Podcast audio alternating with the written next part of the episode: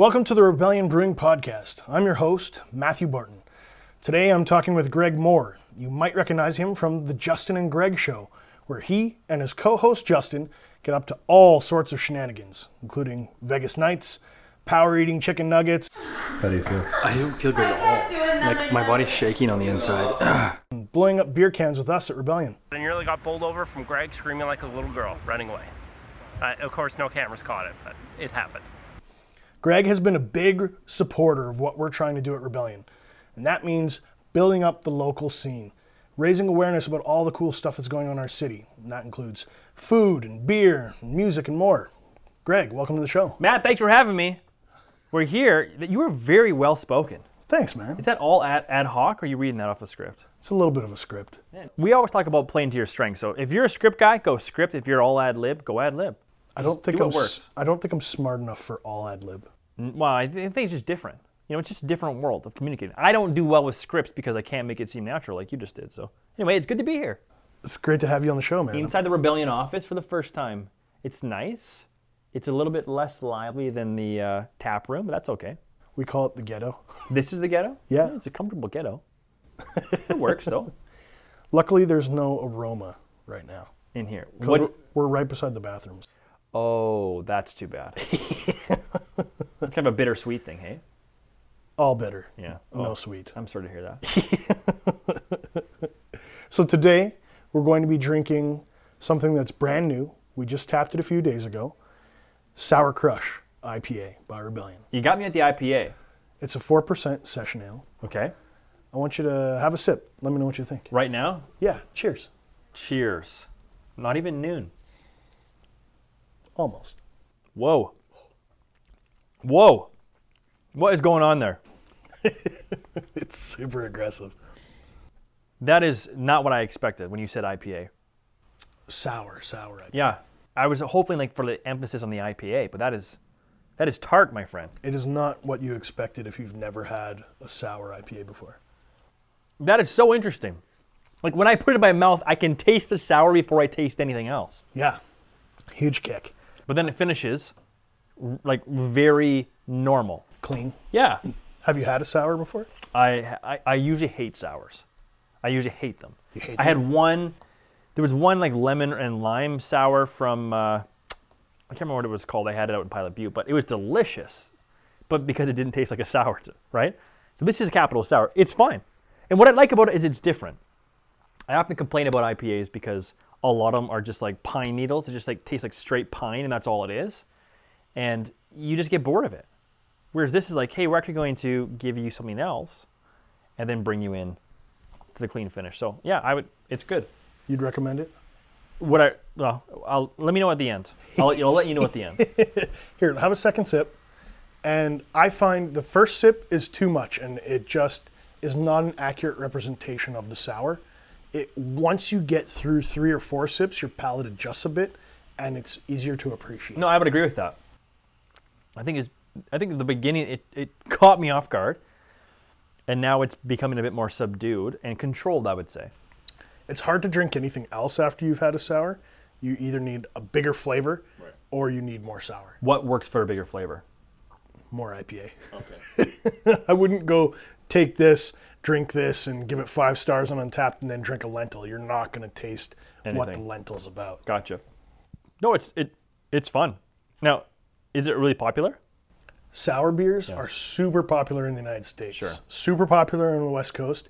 Still haven't really caught fire in the prairies, but there are more sour options coming out. Like we're pretty new to the whole craft beer scene too, as well, right? Isn't it like an education that needs to take place with our palates and our understanding and that sort of stuff? There's a lot of opportunity to teach people, a lot of opportunity to raise awareness about the kinds of beers that are out there. But if you go to like Houston or Austin in Texas, there are breweries there that just do straight sour beers. Wow. All sour all the time. Wow. Yeah, Do what you're good at. exactly. I couldn't do that. Our Flanders uh, Red, Yeah. it's a sour, Belgian style. It won bronze at the World Beer Cup. I heard about that. Congrats. Thanks. That's that's a big deal.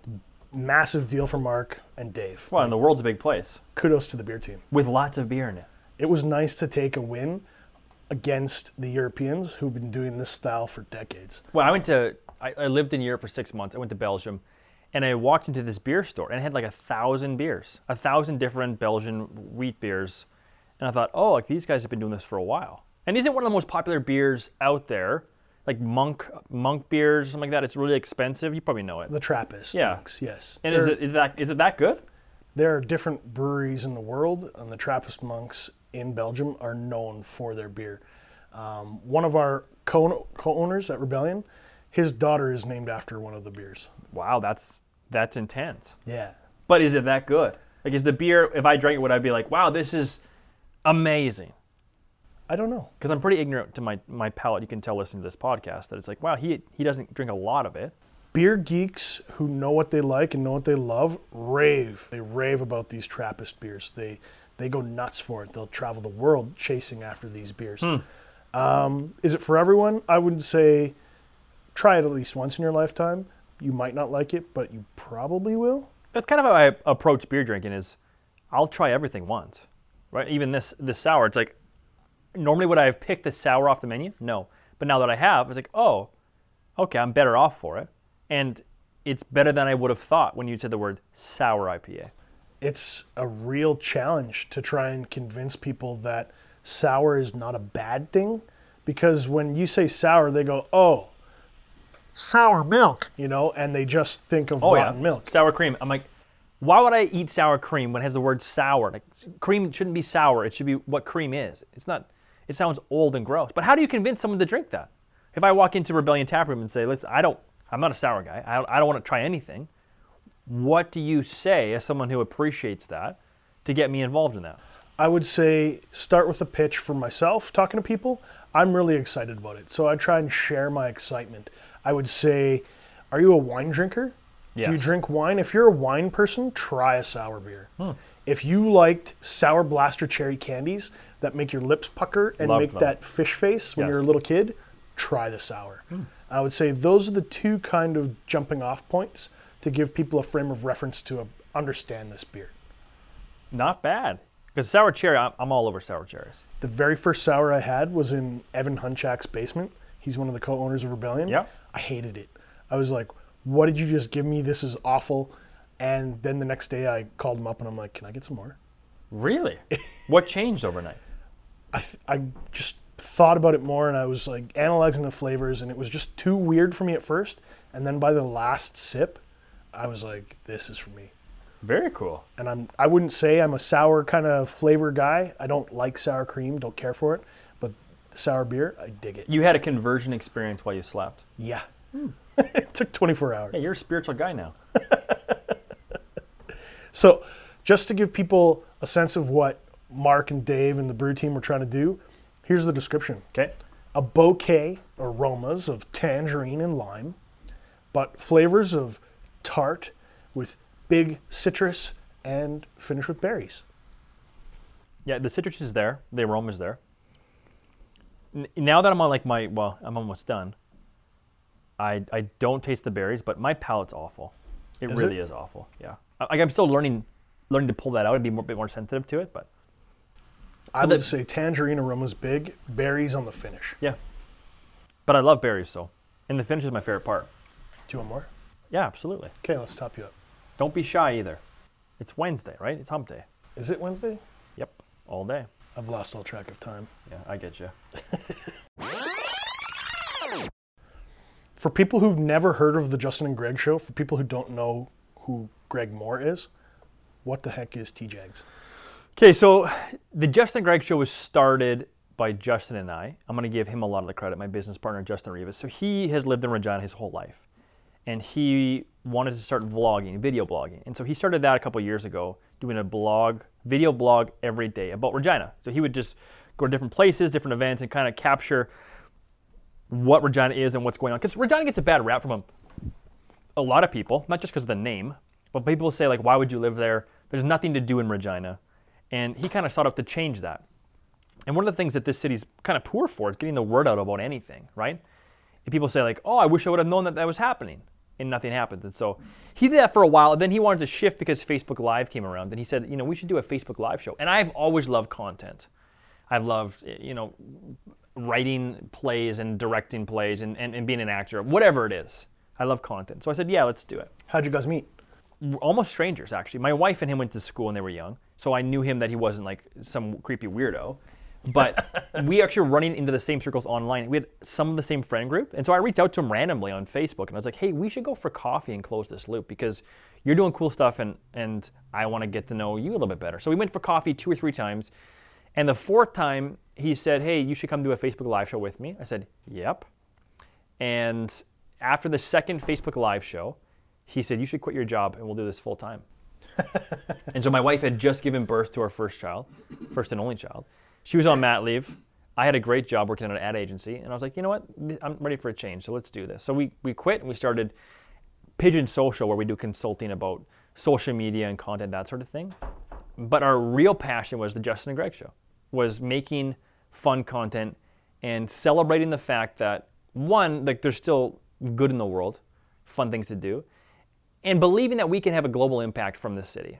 I'm always I have friends that live in South Korea, and they're like, "Get out of Regina. There's nothing to do in Saskatchewan. It's you know it's backwards. It's this." And I'm like, you know what? With with the way the internet is, man, I should be able to have an impact from here. I don't need to move to New York or Toronto, or Vancouver or whatever it is to to be able to see the world and experience the world and, and impact the world. And so that's what we're trying to do is one, help put Regina on the map and celebrate things that go on here and two to see to see if we can actually do good stuff. We like to have fun. That's what we do. We like to have fun. So, if you had one Regina story from your time with the show, one thing that kind of stood out in your mind, what would it be? Okay, the coolest thing that happened during the show for us that I consider Regina's story is we made a video for the Vegas Golden Knights. Now, the Vegas Golden Knights, we made this campaign to try and get Saskatchewan to adopt them as our NHL team, and I stand by that. I, I, still think it should happen, and I still think that it might happen. We did all this crazy stuff going down there and getting media passes to the locker room of the players, and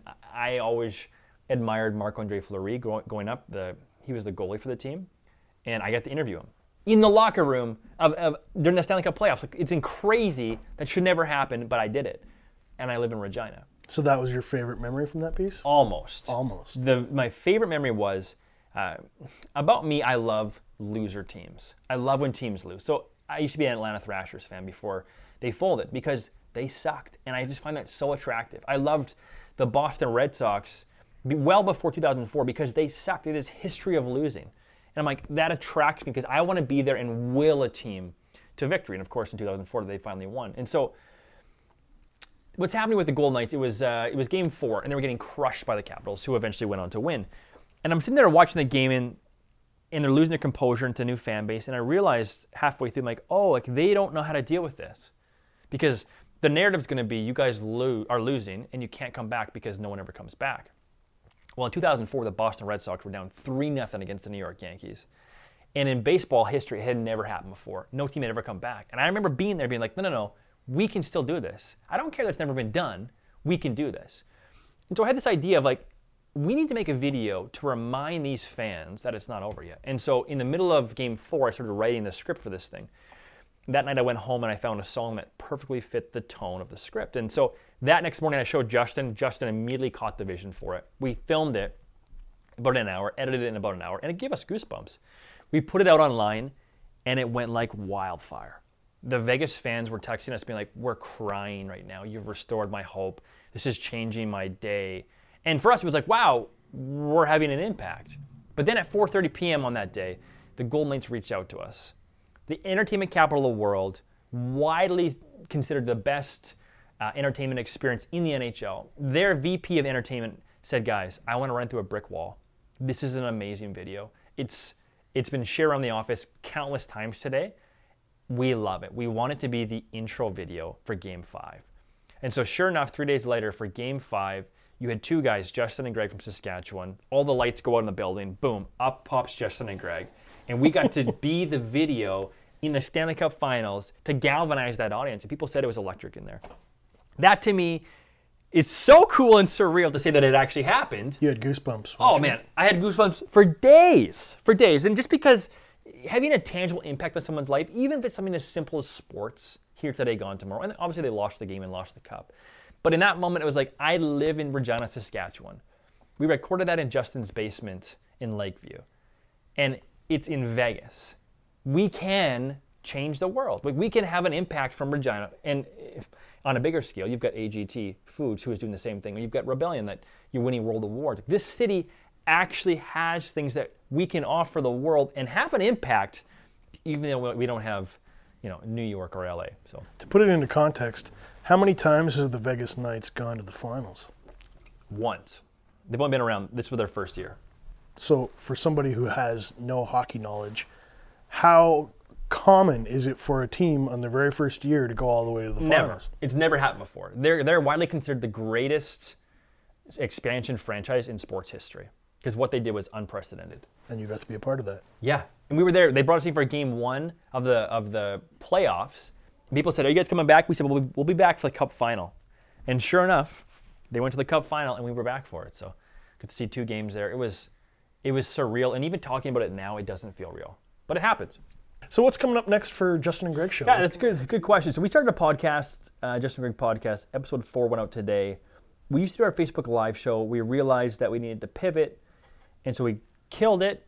We might resurrect it again with with a panel and that sort of stuff. But we started a podcast. For us, it's more and more content, and and and learning about how it works and how to tell other businesses organizations what they can do. Because we actually believe that organizations, big or small, can take advantage of social media. Regina, five years from now, where do you want to see it? Ooh, so five years from now, Regina will have the controversial Conexus in the park. Conexus Bank is going to be in the park, but they're bringing an accelerator with that. People don't, I don't, I don't think they fully comp, like comprehend what that's going to do for our culture. Because right now, we've got this university with business students in it, and entrepreneur, entrepreneur mindset is growing. People say it's better in Saskatoon Hashtag audacity. hashtag audacity. But like we've got Path co-work space opening up. I think it's open now or next week, uh, just above the Hilton or, or connected to the Hilton up there. And we have this this co-work space or this accelerator going in there. I hope we have a Deadpool statue too downtown. Like why wouldn't we do that? Why can't we have a Deadpool statue? Because the mayor said no. They were going to crowdfund one back when the first Deadpool came out. Because Wade Wilson, the character, is from Regina. You know this. A hush falls over the crowd as rookie sensation Wade W. Wilson out of Regina, Saskatchewan lines up the shot. His form looks good. That's why Regina runs with fun. I signed the petition and I offered to throw in 50 bucks. Yeah. Like the mayor said no. And I was like, what? Like how cool would that be for Regina? We have have you been downtown to the city hall? Yeah. We have a lot of statues down there. Yeah. And I don't know the story behind all of them, but some of them, some of them I'm like, Confucius is at my city hall? Like, welcome Confucius. But like I'm not sure how you're relevant to this place versus Deadpool. And as a tourist thing, as a tourist thing, I'm like, that would be cool. If we had a Deadpool statue, one, Marvel would love that. Two, people would come from all over to get a, a statue with Wade Wilson or a, a picture with Wade Wilson. You know they would. I want Deadpool to be right beside Confucius, but he's kind of riding him like a stripper pole.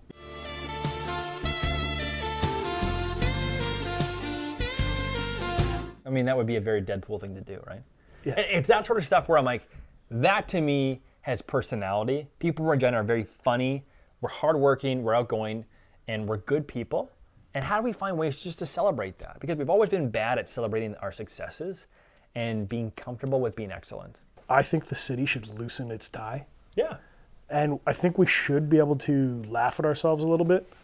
And I think that begins maybe with the Experience Regina video, where we can have fun with it and own it and laugh at ourselves, but also lift ourselves up by just saying, this is us and we're having fun. Absolutely. The best the best comedians in the world and also like your best friends in the world know what they're bad at and know how to make fun of themselves. That is endearing.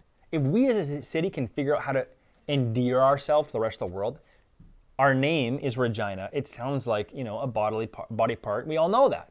That's funny. I we're, we're tired of the joke now, but like the experience Regina, that's a part of who we are. Okay, well, let's make fun of it, you guys. It's okay. It doesn't define us, right? Like I'm, I always make fun of myself. I mumble. You'll hear in this podcast that I talk too fast. You can't understand me.